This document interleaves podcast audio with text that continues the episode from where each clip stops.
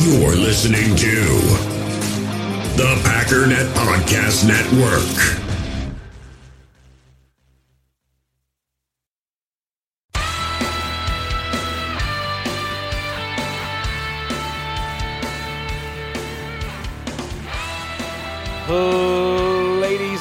Gentlemen, welcome once again to the Packernet Podcast. I am your host and resident panelist, as always, Ryan Schlip. Check us out online, packernet.com. Find me on Twitter, pack underscore dadan. All right, look, I have consistently said, fan how you want to fan. If you want to have an opinion, that's cool, man. I'm, I'm, I'm, I might not agree with you, but whatever. But there's, there's, there's a line in which you cross over that you are clearly not being rational. And if you inject your emotional nonsense and try to make it rational, it it it I I'm probably not going to be all right with it. If you're using that to continuously slander the Green Bay Packers, slander Brian Gutekunst because you can't let go of the fact that we drafted Jordan Love, there reaches a point where you cross a line and I get really upset. And and today is one of those days where I'm very upset. I'm already completely tired of the Jordan Love conversation. I've already said, even if the guy busts out, there are way worse picks than Jordan Love.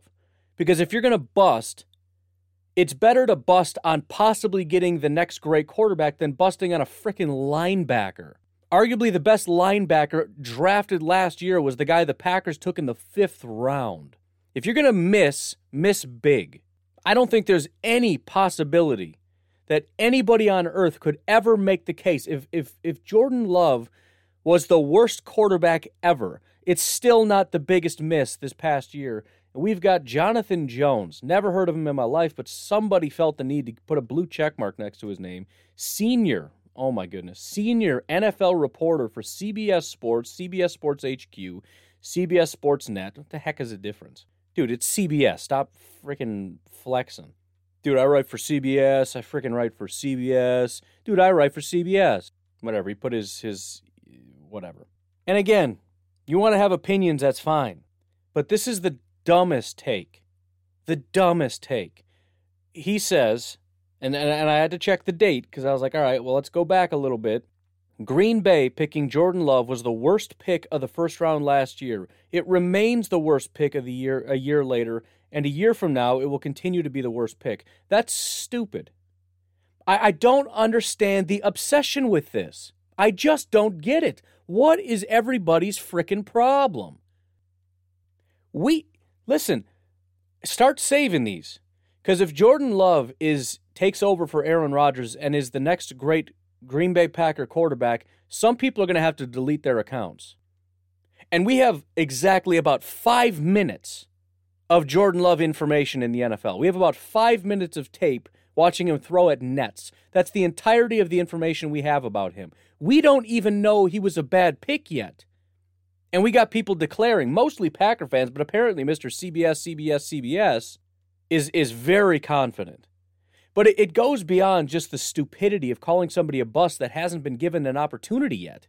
And by the way, there's a very good reason he hasn't been given an opportunity. Raise your hand if you have an idea why he hasn't been given an opportunity. You might have to think about this one for a while. I'm not even going to play the music. I don't feel like it. I don't feel like going and finding it. Anybody have any ideas? What might be causing that? There are certain players that can't get on the field, and there are reasons why guys can't get on the field. One of those reasons is an injury. Another of those reasons might be that you aren't good enough, prepared enough.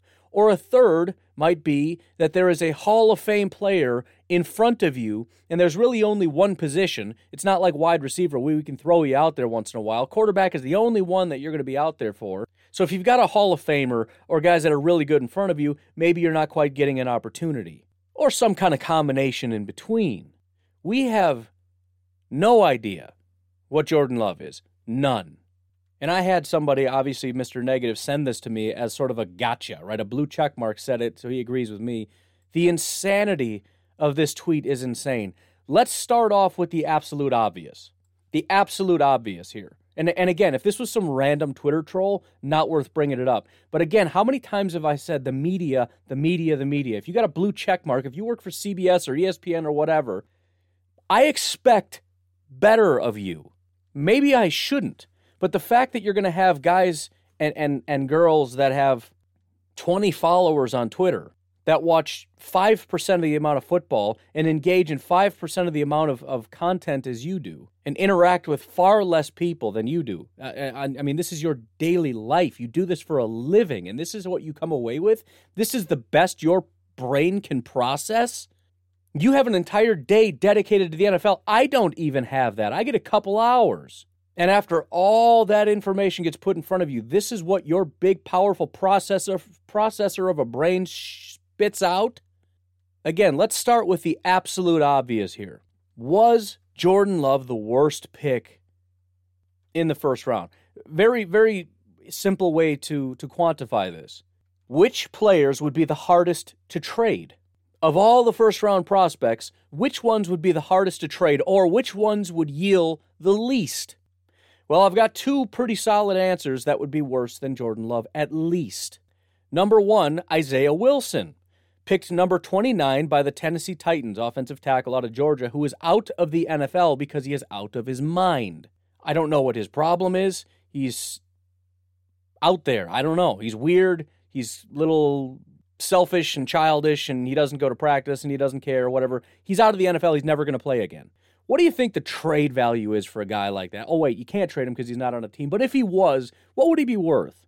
Well, it's pretty simple. He's available right now and nobody's taking him, and they don't have to trade a single thing for him because nobody of the 32 teams, not one wants him. The Green Bay Packers right now have the opportunity to take Isaiah Wilson and and and well, I, I you can't even say trade Love because why? I mean, they could cut Wilson and or cut Love and bring Wilson on, but they're not doing that. Should they do that?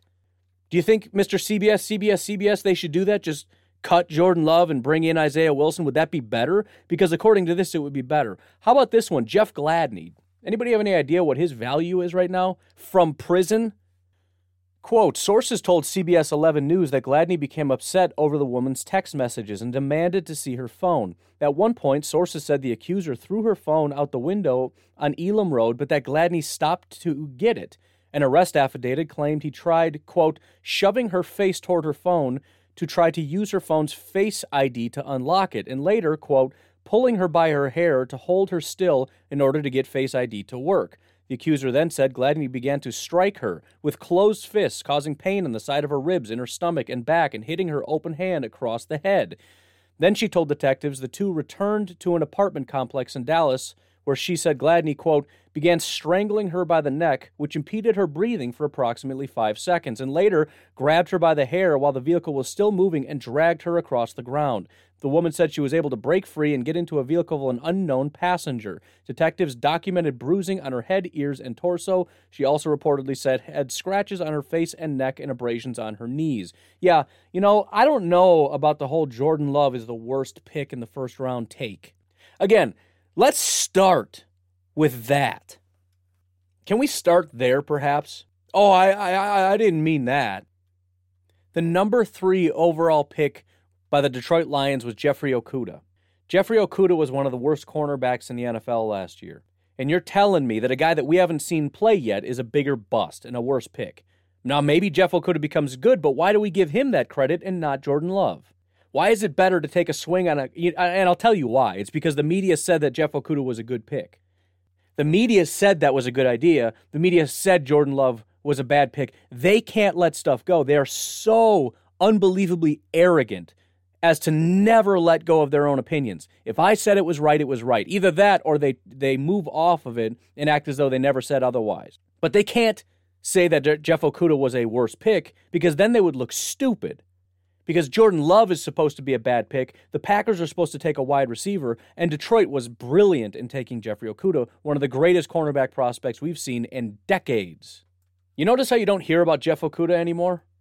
Again, do you know why? I, I promise you, if the media at large had said Jeff Okudah was a second round pick and they took him in the first and he ended up being as bad as he was, you would have heard about it constantly. How terrible of a pick it was. How how you know off you know no wonder the Lions are so terrible. But because they said it was a good idea, because they agreed with the Lions, it's all hush hush. You don't hear a word about nothing about Nathan 42 overall grade. His best game was against Jacksonville. He had a 66 overall grade. That's it.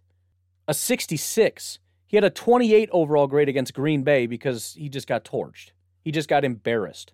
Three games in the 60s is the best he did. He had a 30.9 overall coverage grade. 30.9. He only played nine games. He gave up 580 yards. Now, listen, I'm not calling him a bust because I'm not an idiot. And I'm going to say that Jeff Okudah has talent, and we'll see what happens. We'll see how this goes. It's possible he busts out because that happens. As much as we never want to admit that, no, no, no, he was a first round pick. He's going to be elite. I'm willing to wait.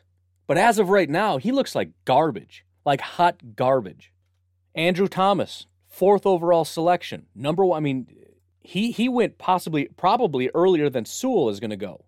62 overall grade. The man gave up 10 sacks. 10. That's by himself. I'm not talking about the Giants team throughout the year. I'm talking about him by himself. He gave up 57 pressures. 57. Jawaan Taylor is the only guy to give up more pressures, and it was 58. He gave up 57. The next highest, Terence Steele, 48. There's almost a 10 pressure difference. The most sacks given up by any player in the NFL was Andrew Thomas with 10. That's it. Nobody gave up 10 except Andrew Thomas, the number four overall pick. Now, I, I feel like I'm making two points here. Mr. CBS, CBS, CBS is an idiot for saying that. And number two, this whole idea of first round picks being elite, and you're an idiot if you don't take this player because then it would have saved us. We would have won the Super Bowl if you would have taken a different player at 29. You can't find good football players. By the way, the quarterbacks are okay, but none of these guys changed the world. The Bengals drafted Joe Burrow. The, Joe, the, the Bengals were a joke. No, it's not because of Joe Burrow. He was fine. Seems like he's going to be a pretty good quarterback, and they got to build around him and all that stuff. But it didn't change anything. Justin Herbert was decent. He was pretty good, and they need to get more help. But he, I mean, I don't. He wasn't a top ten quarterback. Tua was nowhere near that. He was barely mediocre for the Dolphins. How about Derrick Brown? Another f- absolute freak, 23 years old, 6'5, 318, taken number seven overall by the Carolina Panthers. Going to bring some beef to that defensive line. 61 overall grade, 54 is his run defense grade and he had 34 pressures on 466 attempts. So pretty quick math. He's not even close to 10%, and he had two sacks on the season. Two. Two. We want to talk about Rashan Gary being a bust. This guy was number seven overall, one of the best defensive line prospects we've seen in a very long time. All the, you know, we've heard all this stuff. Oh, he's, he's just a freak. Two sacks. And he played the entire year. He's played more snaps this year than Rashan has ever played in a single season. And he only got two sacks and 34 pressures. But again, Packer fans are so obsessed with Brian Gutekunst and how much they hate him, they won't look at stuff like this. They refuse to look at anything like this. We're in our own little tiny little bubble of hatred. We can't look outside our bubble. We can't see what's going on. Rashan Gary, worst pick ever. Jordan Love, worst pick ever. It's amazing. Oh, and, and Savage, barely even worth it. I haven't listed, I, I'm going in order, and I have listed nothing of substance. I'm skipping over quarterbacks partially because it's, I mean, again, Joe Burrow and Justin Herbert were solid. Certainly didn't really help their teams. The Chargers and Bengals are still hot garbage. But, you know, I, am not mad about the picks. How about one of my favorites, Mr. Isaiah Simmons? Now, I said last year, I don't get it, but I'll concede because whatever. Fine. I, I What we heard about Isaiah Simmons, by the way, the man is so good. He could line up at corner, he could play edge, he could play off ball linebacker. He could play safety. He's that good. You put him anywhere on the field, he's that good. Freak linebacker. Put him anywhere you want. You know where the Cardinals wanted him? They wanted him on the bench. He played a grand total of 376 snaps. 376. He had a 59 overall grade, 57 run defense, 54 pass rush, thought he was real good at that, 69 in coverage, 76 tackling. He gave up 239 yards despite hardly playing at all. He gave up five touchdowns. Five. Had one interception, one pass breakup. 121.9 passer rating when targeted. What happened to this absolute freak? By the way, he didn't have a single good game from week 12 on. The only game in which he was graded as elite is the one game where he played five total snaps. So, in other words, you would probably just scrap that one. What happened? I thought Isaiah Simmons was some kind of freak. He didn't even play for his own team. Jordan Hicks was the number one linebacker. De'Vondre Campbell was the number two linebacker. Isaiah Simmons was number three. And by the way, massive difference between them. Jordan Hicks, 1,024 snaps. De'Vondre Campbell, 880. Isaiah Simmons, 376. A distant third. How about the next corner? CJ Henderson, 57 overall grade. Wow, great. Didn't play the whole season. Played uh, four, five, six, seven, eight games. Despite only playing eight games, gave up 390 yards and four touchdowns. I mean, it's just I, I'm I, I'm literally literally going in order. This is pick nine. We're just looking at the top 10. This is pick nine. He's not good. Again, maybe he will be, but we're not allowed to do that according to CBS, CBS, CBS. We make assessments based on what we know right now, and we don't give them the benefit of the doubt that maybe things will be better in the future. And again, even if well, it, was a, it was a terrible pick because he didn't help contribute, none of these guys helped contribute. The difference between CJ Henderson and Jordan Love is Jordan Love might be the next great quarterback of the NFL. What's the best case scenario for CJ Henderson? Even if both of them are at the top of their craft. Guess who wins? The quarterback wins because the quarterback is more important than cornerbacks. It's more important than any position in the NFL. Jedrick Wills, number 10 overall, 62 overall grade, not very good. Browns offensive line was solid, not this guy. Give up four sacks, five hits, 11 pressure. I mean, it's it's not terrible. I mean, if you draft a guy, and I mean, if we draft somebody and he has a 62 overall grade, I'm not going to be super mad about it, especially when it's the back of the first, somewhat competent, not the end of the world. I mean, at least he wasn't a sieve, fine. But, I mean, number 10 overall, and he was just kind of decent. And the only reason he averaged out as average is because he was a good pass blocker and a terrible run blocker 77 pass block, 52 run blocking. I mean, are, are you getting it? Mekhi Becton was solid. There you go. Number 11 overall was our first real humdinger of a pick. Again, maybe outside of a couple of the quarterbacks. 6'7, 369. Tore it up, man. Real solid. Great job, Jets. You got one. Henry, Henry Ruggs, first wide receiver taken. Remember, remember what we heard about Henry Ruggs? The guy runs in the four twos. He's blazing fast, but he's different than all the other guys that run four twos. He's not like those guys because this guy's actually a good route runner and he's actually got really good hands. No, he's actually really terrible. Henry Ruggs had a 54 overall grade, 55 receiving, 53 drop grade, 23 overall fumbling grade, meaning he puts the ball on the ground a lot. He ended the season, despite being a deep threat, with 452 yards and two touchdowns. Only once did he have a good grade against anybody, and that was against Kansas City, 78 overall, 118 yards and a touchdown. That's it. Contested catch rate is 30%. And again, his next highest grade after Kansas City was week one when he had a 63 overall grade. This was the number one wide receiver taken. Remember? 4 2 speed. Remember how he's he's he's better than that though? He's going to be a smooth route runner and all that that that that that that that that that what happened? Where's the media? Where's all the where's all the draftniks hyping this guy up? Where'd they go? Oh, they just move on to the next year. They leave all their takes behind. Tristan Wirfs, fantastic pick. Well done, Tampa Bay. One of the better offensive linemen as a rookie. That's Real high quality stuff, especially at pick 13. Fantastic job, well done.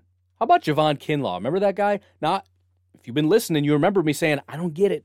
I don't like him. He's supposedly a real good pass blocker, but this guy gets thrown on his head like he's nothing. But oh man, some guys had Javon as as just I mean, we're talking top ten best defensive lineman. I'd take Javon Kinlaw over anybody. 6'6", 310, freak of a pass rusher. 54 overall grade, 46 run defense, 58 pass rush, 19 pressures on 341 attempts and two sacks. Where's all the Javon Kinlaw love? But it's, see the thing is it's not trendy. And if this if Mr. CBS CBS CBS said, "Hey, let's revisit Javon Kinlaw," if he came out with a hot take about Javon Kinlaw, he wouldn't get any respect out of that because it's not trendy to pick on the 49ers because the 49ers are brilliant. Brian Gutekunst is an idiot. This is all about being trendy. This isn't about being right, which, by the way, encapsulates 2021 in a nutshell. Nobody gives a crap about being correct. It's about having the right opinion the correct and approved opinion. That's what today is about, and that's exactly what the sports media does as well. You could easily look at Javon Kinlaw and say this was the worst pick, which would be completely wrong. But hey, remember when you guys said Javon Kinlaw is going to be great? Looks like you're all stupid. The problem is, again, you don't pick on the 49ers. All the media said Javon Kinlaw was going to be great, so you're attacking your friends, and they're going to be mad at you, uh, and they're not going to retweet you, and they're not going to like your tweets, and it's, it's just going to be aghast, like, oh, why would you say that? Ugh, what a gross take. Ugh but you pick on the Packers. right? In support of Aaron Rodgers and in support of getting a wide receiver, which is such a tired narrative.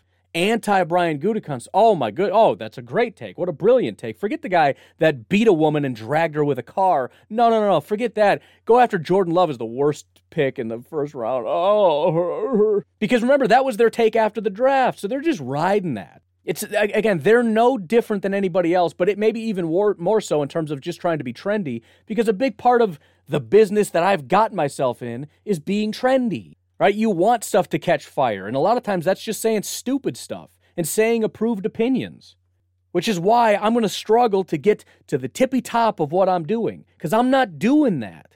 I'm not going to tell you Isaiah Simmons is a great linebacker like all the other guys are going to pretend that he is. Or Patrick Queen. Oh my goodness. Worst linebacker in the NFL, folks. Worst in the NFL. And you have people today that if they had the opportunity to go back and change picks, they would take Patrick Queen because they just they're they they're demented.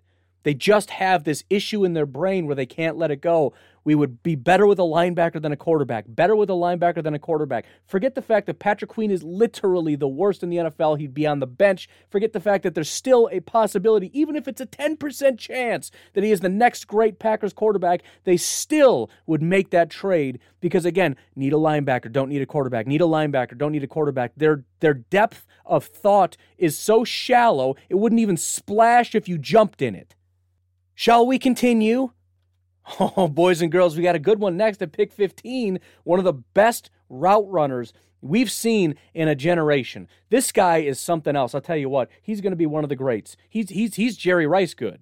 I mean, I, I you can't even find a comp. You got to go to Jerry. Which, by the way, Jerry Jerry Jeudy, we're talking about wide receiver out of Alabama, 65 overall grade. His best game was an 80. That was his final game of the year. Um, seven targets, five receptions, 140 yards, and a touchdown. Well done.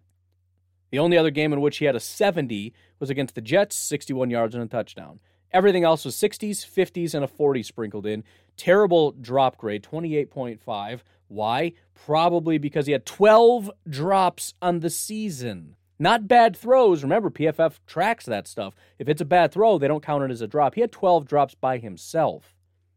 It's not great, Bob. Now, again, because I have to keep reminding people because this is just how, you know, how it works when you interact with people that don't know how to argue, think, whatever. I'm not saying he's not going to become a good wide receiver. I'm playing your game. Your game is judge people on this snapshot, judge people as rookies, and then come to wildly stupid opinions. Fine, my wildly stupid opinion Jerry Jeudy was the worst pick ever. And all the hype was stupid, and this guy's garbage, and they should cut him and th- probably put him in jail for, for being a fraud. Fraud is against the law, by the way. A lot of first round picks should be in prison. Uh, I mean, AJ Terrell, cornerback for the Falcons. Falcons fans like him. He was mediocre. I mean, you're probably not super mad about it, but his stats and whatnot weren't great. How about CeeDee Lamb for the Dallas Cowboys? What a great pick that was, which again highlights the hilarity of uh, casual fan Twitter, which, by the way, includes the media. The media is is like the leader of the casual fan club, which that actually works quite nicely. Casual fan fan club casual fan club. Man, this uh, purple monster really hits, doesn't it? Got, this is the one that makes you angry. It's like the tequila of energy drinks, or in my case, the uh, the whiskey of energy drinks. Always made me angry. I don't know why. But again, same thing. CeeDee Lamb, fantastic player. They already had two really good wide receivers. They could have used offensive line. They could have used linebacker, defensive line. Could have used another edge rusher, safety, cornerback. But no, no, no, no, no, no, no, no. CeeDee Lamb. Let's get a third wide receiver. And everybody praised it. It's not even on their list of needs. It's one of the few things they don't need, and they draft one, and everybody loved it. Because you can never draft a wide receiver and people will be mad at you ever. If Dallas drafts another wide receiver, you might get a couple sideways looks, but overall, oh man, this is going to be great. Because who doesn't need a fourth wide receiver? Plus, they'll be looking at so so and so is under only under contract for another year. It's brilliant pick, brilliant. I think it's brilliant. Jerry Jones is a genius.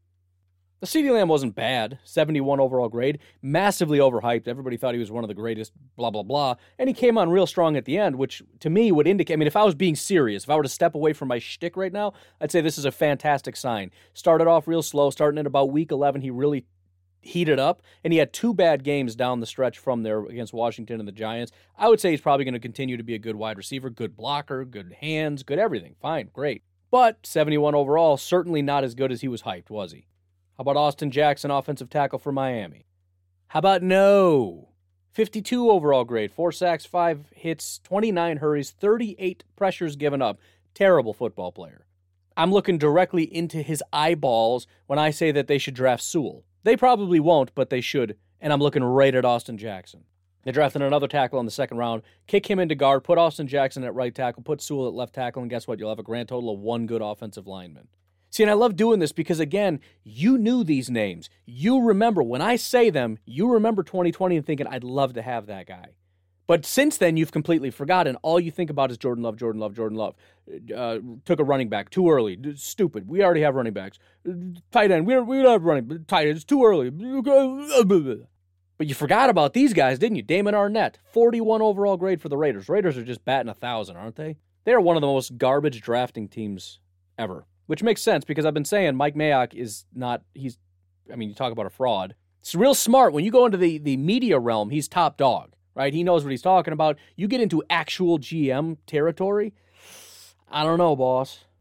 How about K'Lavon Chaisson? Remember that guy? Ooh, so good. 6'4", 250, speed for days, bendy, whatever, 49 overall grade garbage. How about Jalen Reagor? I loved Jalen Reagor. I was wrong. That was one of my picks for the Packers, but 64 overall grade, eh, sorry, not good enough. One game in the 70s, that's it. Justin Jefferson, freak, way to go, Minnesota there's basically two freaks in this entire first round. Well, I should I, I completely forgot about Chase Young. I, my bad. Chase Young's very good. I did skip him. I thought I was going in order, but I didn't. I completely skipped. So Chase Young and Justin Jefferson are the two freaks, and a couple quarterbacks are decent. And uh, Tristan Wirfs probably deserves a little bit more credit than he gets. He's very good.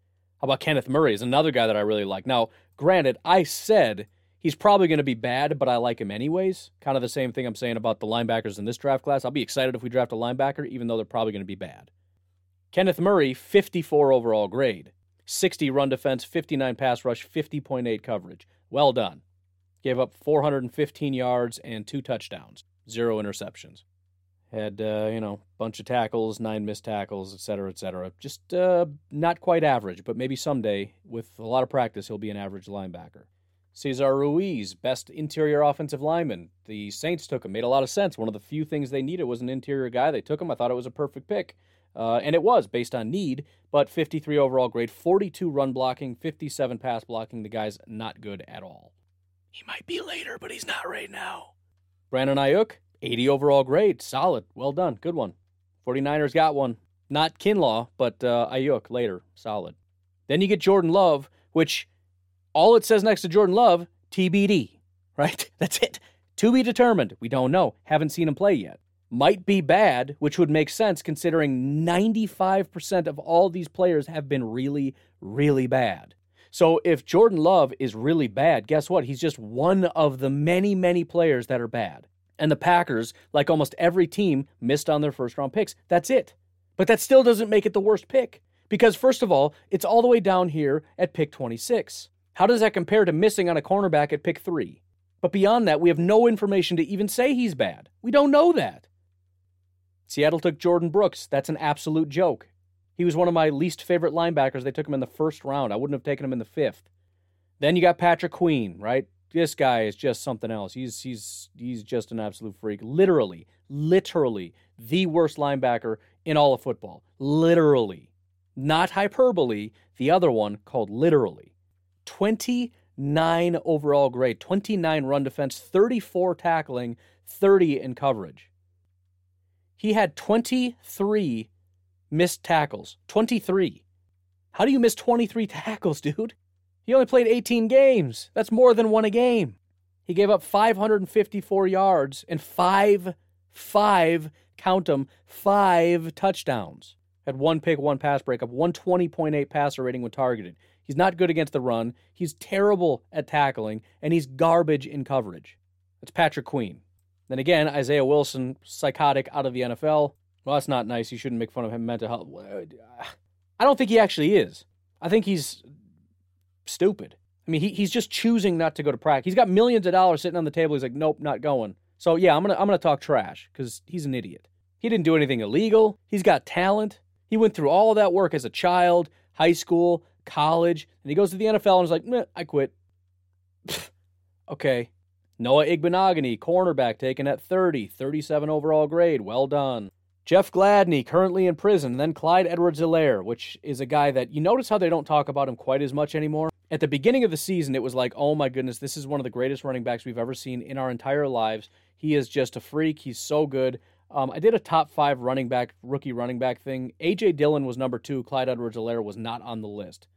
The second round, the guy that we took in the second round that hardly played was better than Clyde Edwards Helaire, as were uh, am I lying about? I might be lying about that. Maybe he was on the list. Either way, still not as good.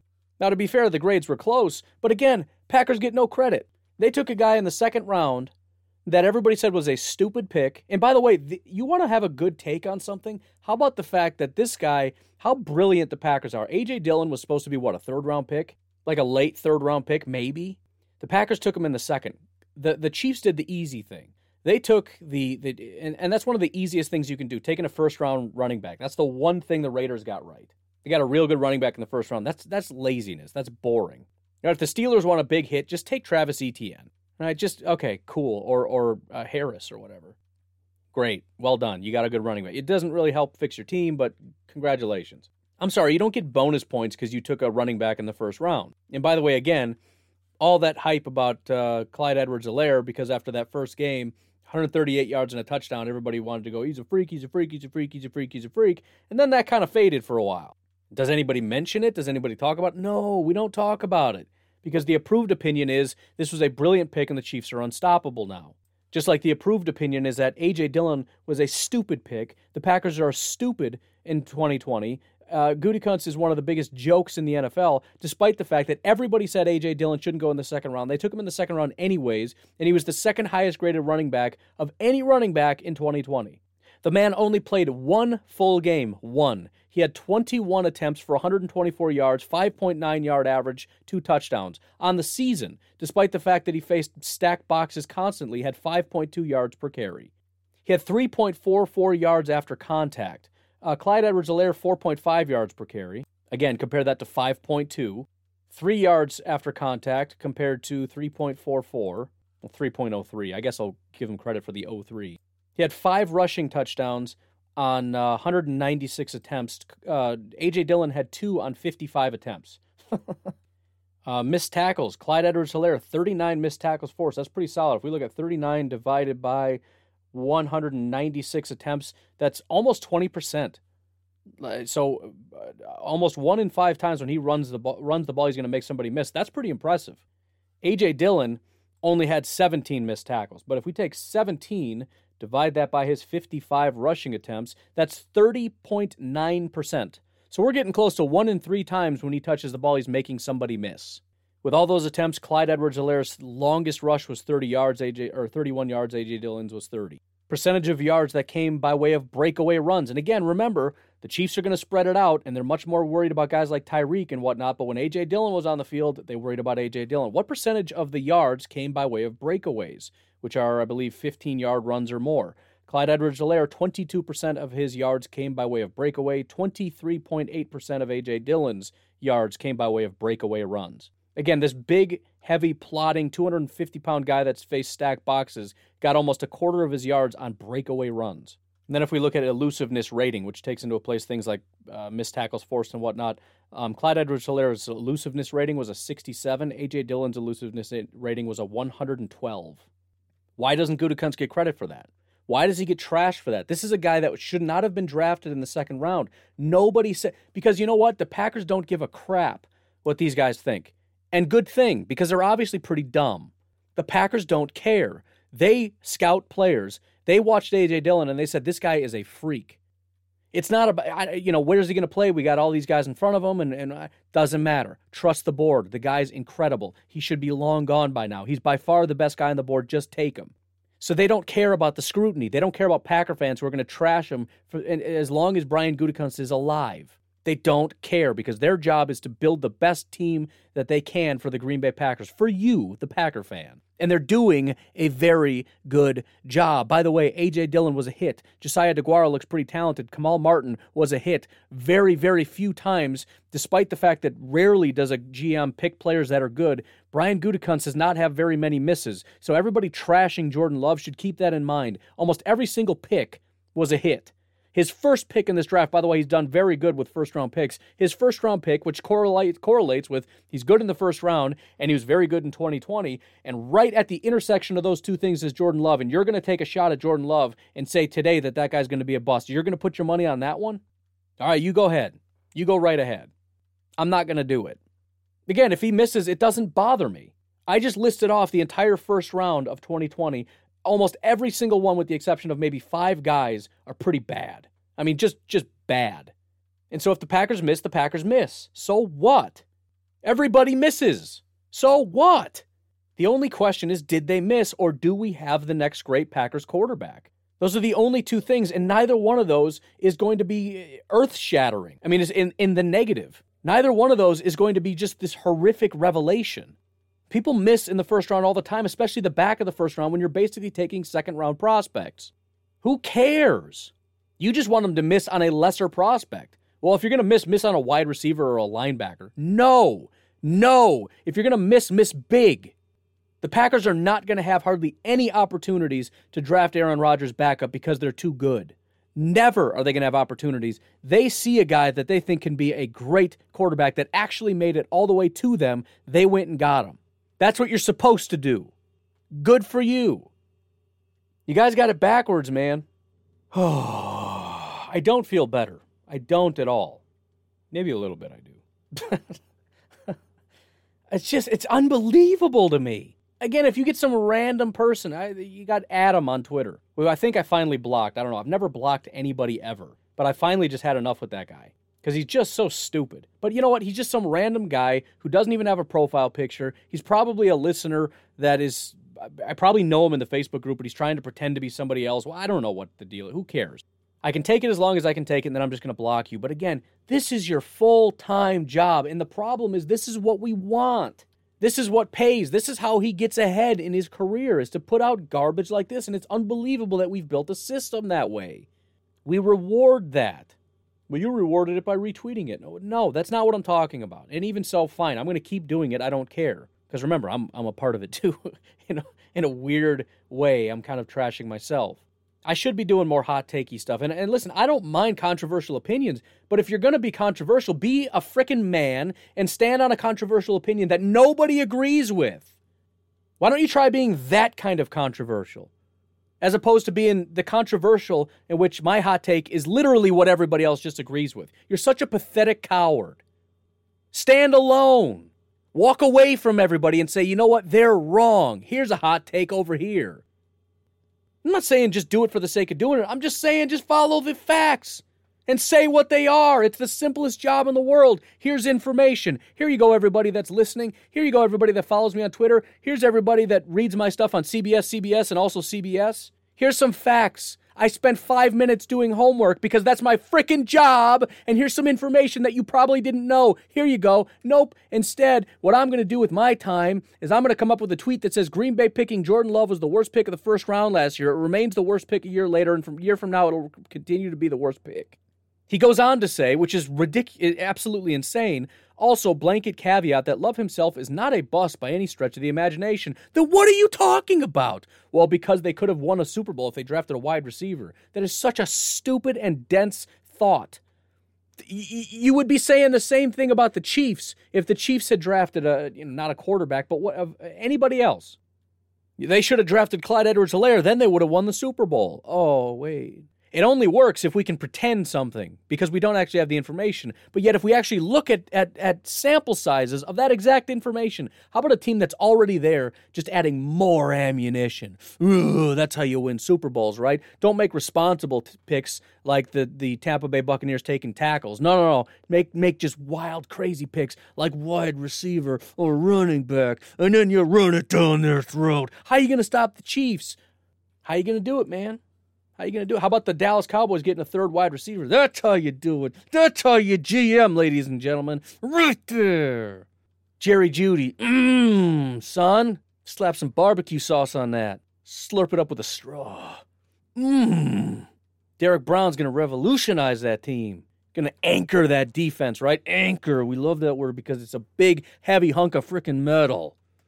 You can't move it. I mean, you can, usually, but they're heavy And you got to put energy into pushing him around, which is seemingly what happened in Carolina. People put energy into it and pushed him out of the way and ran right through him. If you don't think it was the right pick, that's fine.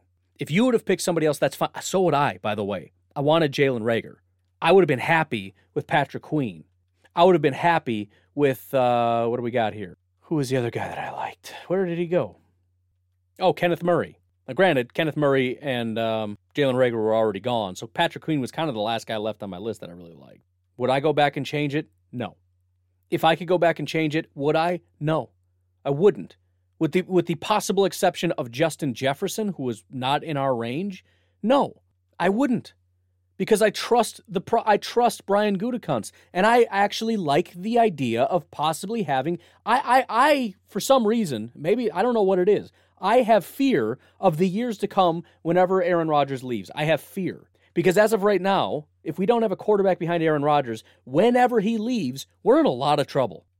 We may be floundering for a decade, for two decades, possibly the rest of my entire life might be dark era for the Green Bay Packers. And I don't want to live through that. I've never lived through that. I'm 34 years old. I don't remember anything other than Green Bay Packers dominance. Brian Gutekunst took a swing at possibly erasing a 30 year era of darkness and death and horrible d- disease and chaos.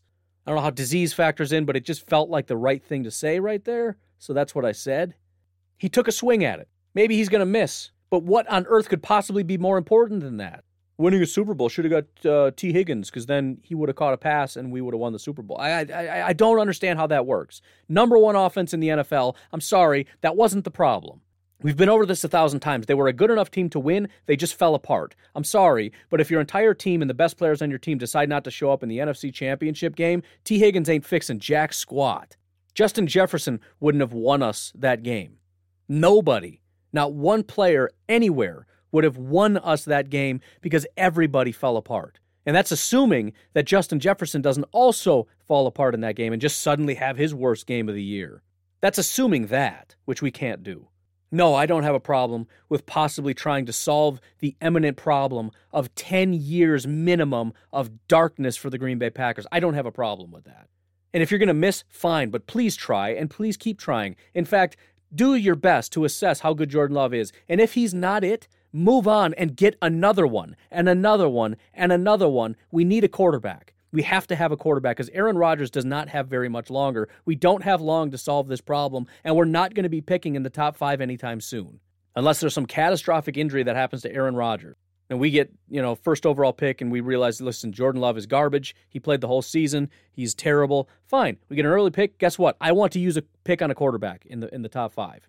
I do. I know you don't. That's fine because all you care about is winning a Super Bowl in the next two, three years. And after that, you could care less. Just burn the world down. I, who cares?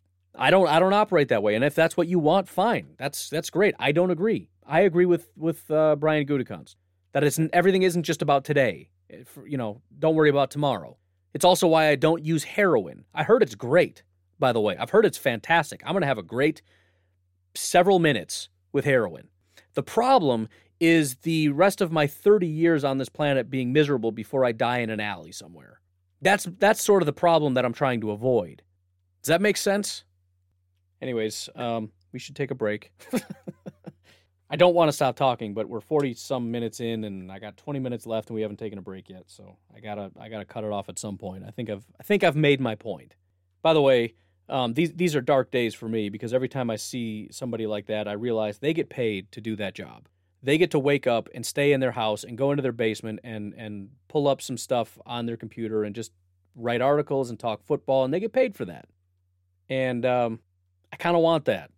If you have any interest in helping me to get to that goal patreon.com forward slash pack underscore daddy.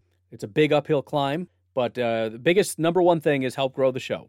If we get this show to about three times the size that it is which is not all that hard I need about 2% of Madison to listen to this show, and I can pretty much quit my job. 2% of just Madison, Wisconsin. That's it. So there's, there's, there's plenty of Packer fans out there. That's not the issue. It's funny. I actually talked to somebody yesterday about the fact that I do a podcast, and they're like, oh, what website is that on? What do you, t-? this person was like early 20s.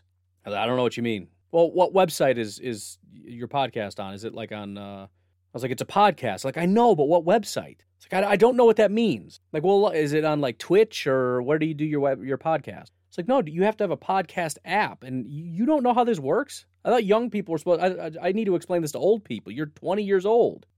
There's a lot of people that just don't know. So if you got to do some education, do some education. But we gotta we gotta jack those numbers up. And if again, if you want to support me directly, patreon.com forward slash pack underscore daddy. Again, if we get everybody that listens to the show to give just a dollar a month, that's another way we can get there. And that'll just about get us there. So again, if you're if you're on the fence, I would ask that you please consider it. Obviously, some of you are not in the financial situation to do that. That's fine. If you are, it's just a buck, man. It's just a dollar. It's one dollar. You don't you literally don't even have to cut anything out of your budget to do that. It's not like, well, if we cancel the gym membership, we can make that work. It's like, no, stay stay going to the gym. It's fine you're good, man. You you I I'm guessing you're good with that. But anyways, we'll take a break and we'll be right back. We all have smartphones, and we all know they're pretty amazing, but they also can be amazingly distracting, especially when we're around other people. So US Cellular wants us to reset our relationship with our phones by putting down our phones for 5. That's right, a company that sells phones wants us to put down our phones. And to see what we find, learn more at uscellular.com forward slash built for us. In the hobby, it's not easy being a fan of ripping packs or repacks. We get all hyped up thinking we're going to get some high value Jordan Love card, but with zero transparency on available cards and hit rates, it's all just a shot in the dark. Until now, introducing slab packs from arenaclub.com, the only repack that provides real value, a complete view on all possible cards, and clear hit rates for each one. Now, when I buy slab packs on Arena Club, it finally feels like I know what I'm getting. And honestly, the best thing for me and my son is the fact that we're kind of novices into this. When I walk into a card shop with my son and a card says it costs $40, kind of just taking his word for it that that's a good value. So I appreciate the transparency on grading, as well as just getting excited about seeing what you could potentially get. Right now, you can get 10% off your first purchase by going to arenaclub.com slash packdaddy. Wow, that's crazy offer. 10% off a $400 slab pack. That's 40 bucks right there. Anyways, that's arenaclub.com slash packdaddy for 10% off your first purchase. So it's kind of hard to follow that up. And usually I like to do the non Packers related stuff kind of at the beginning, get that out of the way, kind of general NFL newsy stuff, and then move on to more um, juicy, juicy, juicy content. Probably shouldn't do that because you know people hear about NFL content and then leave, and I want people to stick around. But um, that's how I do it. You know, go start with the fries and then move on to the burger kind of thing. I'm stubborn. I'm stuck in my ways. I can't help it. I want to address the thing that I talked about with Justin Fields, and I wanted to tread lightly on that because I know that there are people who are listening that have been afflicted by that, and so I didn't want to be too definitive. And as expected, I did have some people reach out um, with differing opinions. I will say that the most thorough opinion given, and again, you can't really find this in the media because the the general opinion, and to be fair, they probably don't know much about it, so they're taking the advice of what's being told to them and they're just leaving that alone. And they definitely don't want to trash a promising young draft prospect when they don't really know. And, and and I think that's the responsible thing to do. They shouldn't be blowing this thing out of proportion. I'm fine with that part of it. However, I'm concerned. Now there is an article that um, that was published by uh, NFL.com, whatever. This is via oh, these auto pop up things. You, I will kill you. I will just murder you in your sleep. I'm talking about a video. It's not a real thing. Not not the people. Not Tom Pelissero and Ian Rapoport. Why does it take two of you to write this article? I, and none of you wrote this. So one, some intern wrote this, and you slapped your name on it. Shame on you. Anyways, it, it's just it kind of talks about it in general terms and kind of just brushes it off like, nah, he's going to be fine says sources say teams became aware during the pre-draft process that Field manages epilepsy. That's fear number one. They didn't know watching his tape in college that this was a thing. This happened in uh, pre-draft whatever. Right? We're getting prepared. We're having interviews, that kind of thing. This is when this information came out. So the idea that he could possibly slip is very real. It says sources say teams became aware during the pre draft process that Fields manages epilepsy, a neurological disorder that can cause seizures but hasn't affected Fields' football career, and doctors are confident he'll grow out of it as his other family members have. First of all, again, they're putting a positive spin on it, but grow out of it means it's still an issue. Diagnosed as a youth, Fields has seen his symptoms get shorter and less frequent over time. He doesn't have seizures as long as he takes his medicine, a source says. He's uh, projected, blah, blah, blah, blah, blah. So he takes medicine. That's number two to consider, and we'll get to that in a minute when I read through what was sent to me. So he does have seizures, but if he takes his medicine, he hasn't had any issues. Then there's a very important paragraph here. Sources say team medical staffs have discussed Fields' treatment plan and whether any events during his NFL career, such as a concussion, could put him at greater risk, but Fields has no documented absence from games. Keep in mind, they don't address that directly. That's a very important question. Will concussions cause serious problems? They brush it off and say he doesn't have any documented absences. And it, they even ended that with he has no documented absences from games during a college career in which he was a Heisman Trophy finalist and two time Big Ten Offensive Player of the Year, leading the Buckeye to a national championship. I get that he's accomplished. That doesn't answer the question. Well, yeah, I mean, he hasn't missed any days yet. Did he get a concussion?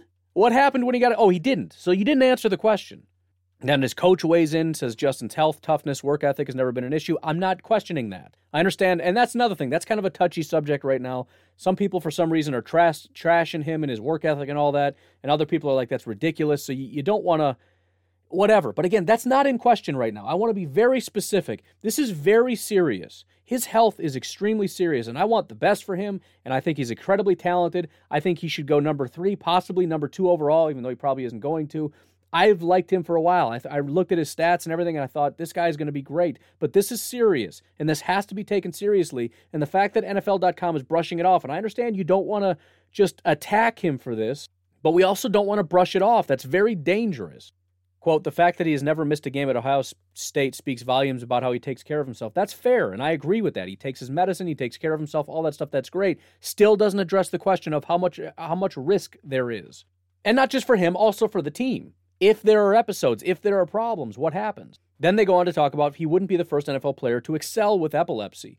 Pro Football Hall of Fame guard Alan Faneca took medication to control seizures through his career. In 2007, Baltimore Ravens standout safety Samari Rolle had three major seizures, keeping him out of six games before doctors corrected his medication and he returned to the team. So again, I understand they're trying to make it sound positive, but that sounds not great. He had three seizures during his NFL career that caused him to miss time, and then they had to jack up his medication. Again, we'll get to the medication. That's not a nothing thing, that's a serious thing.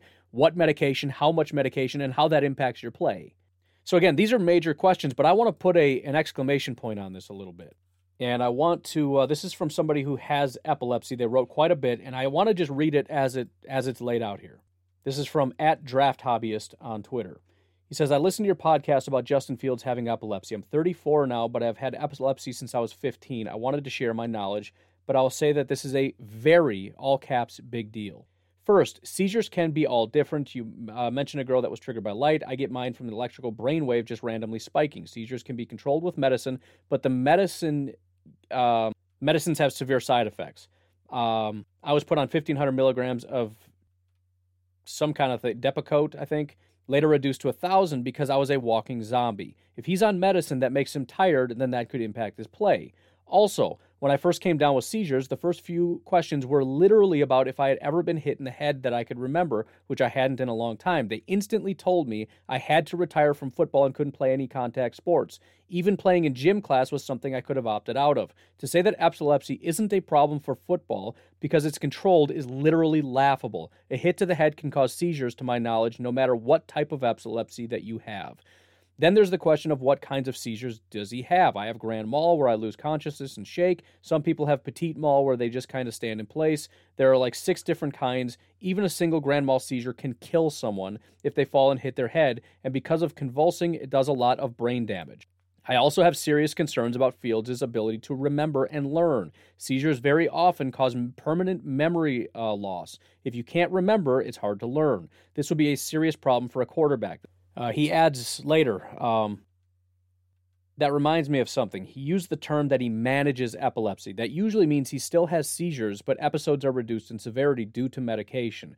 If, if the medication completely stopped the seizures, you would say your epilepsy is, quote, controlled, usually. That's the language used. Managing means he has them, which makes sense, right? You don't manage it if, if it's just gone managing in in in those terms generally means it's still happening, but we're, we're you know it's getting better. Controlled is is is controlled, right? I, I don't it's I still have epilepsy, but it's under control due to medication.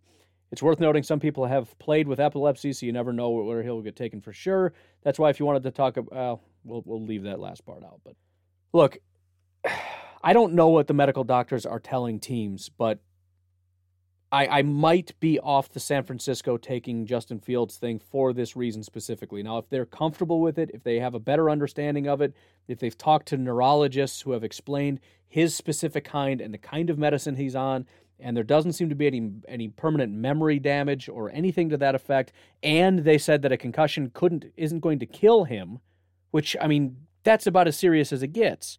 Then okay, that then then we do it. But I mean, if it's even a little bit close between him and Mac Jones or him and Trey Lance, that's what they're going to do. And and maybe that's where this is coming from. Maybe the, you know the guys that I, I talked about, Michael Lombardi saying they're not taking Justin Fields. Maybe this is part of the information he was privy to when he spoke so definitively about it. Maybe he has sources that not only said we're not taking him, but we're not taking him because he's not medically cleared, and we took him off of our board.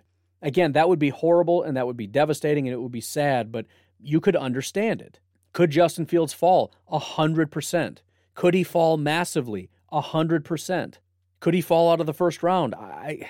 The problem with that, I get. Well, I, I, I shouldn't say that. I was gonna say the problem with that is if he falls out of the first round and nobody took him in the first round, then everybody took him off the board. He's just not gonna get drafted. But that's not generally the case. We've seen guys with health issues that end up getting drafted eventually. There's sort of a value to risk thing. Same thing with off the field issues, right? If you're not going to take him in the first round, you would assume you just took him off the board, but then guys will take him in the second or third round or whatever. They'll eventually say, okay, the value is too high, it's worth the risk. I have no idea what's going to happen. And again, I know nothing. I learned more about epilepsy from these messages thanks to Mr. Draft Hobbyist, and I hope you're okay with me reading all that. I apologize if that was private information. Should have asked you, but I didn't. Um, but it, it is very good information, and it is very important that people know this stuff. It's very serious. It's not a joke. And and and again, I understand it's a fine line. You don't want to say this guy shouldn't be drafted. You don't want to trash uh, or or harm his potential career. But I don't think it's responsible either to brush it off and say he'll be fine. I don't think it's okay to just brush it off as well. Other people have had it, and yeah, they had some seizures, but they took medication and then they were fine. So what's the big deal? It is a big deal. And again, I'll defer to the teams and the neurologists and their staff and everything to figure it out. But based on what I just learned, is it possible he falls big and, and could possibly fall completely out of the first round? Yes, I think it is. Now, it's it's probably unlikely because you got the Bears and Washington sitting there. And because the the quarterback situation is so terrible this year, and you, if you listen to Bears fans right now, they're thinking it's almost worth trading completely out of this first round, or, or excuse me, completely out of the rest of our picks just to move up and get a guy like Fields. This is the take prior to the seizure thing, but because it's just it's so bad, and, and their thought is we're going to take a quarterback and he's not going to be good at all. So it would be better to just trade away all these picks and just go up and get somebody than to just take one of these horrible quarterbacks that are going to be overdrafted in the second, third, fourth round. So based on that, would they take a chance on Justin Fields? Probably. Which I'm sorry, JJ, but it it, it is possible that he makes it um, far enough to where you've got teams like. And I, I could see New England kind of saying, "No, this isn't this isn't our move right now," because that's kind of the, the team right there that would intercept a quarterback making it to the Bears if they make it past New England, yeah, or, maybe not even have to, the Bears would easily move, could possibly easily move up. And again, I don't know what their staff and their trainers and everything else, their excuse me, doctors are going to say, but um, but it's uh, it's it's going to be interesting. I hate to make it sound like all gamey like the draft is, like, oh man, he's gonna slip. Ooh, where's he gonna go? Because uh, it's, it's it's a serious thing. But and and again, I want for him to go early and make a lot of money, and we just forget about that this was ever a thing. And then people later trash me, like, remember when idiots like Pack Daddy were all like, he's not gonna be good because he has epilepsy. Remember when he said those exact words? Ugh. That's why I gave him one star and call him stupid on Twitter. Fine, good. I look forward to that. I can't wait because it means he's having a great career and he deserves it. I'm just saying, look out for that. And and if he slides, that's why. And and, and I also don't want it because you know what's going to happen. The narrative is going to be that there's some ulterior motive that's that's because of his race or because of you know unfounded things about his work ethic. No, it's medical, and that's going to be a very annoying narrative too if he starts to fall. But anyways, I think I'm just going to leave it at that. I mean, it's we're at an hour and it's five o'clock. Um, didn't talk about a ton, but you know, got some good stuff off my chest. Now, remember, weekends are for patrons. So, anybody that is a patron, please send me your questions. Get in the Discord, put it in the question section of that. I am planning to be doing podcasts, you know, daily and whatnot, but I would like to dedicate Saturdays and Sundays to the patrons. So, get your questions in, your questions, or, or even comments. I want so and so. Fine, throw it in there. I'll run with that. But, uh, anyways, I got to get going. You folks have yourselves a fantastic Friday. I will talk to you tomorrow. Have a good one. Bye bye.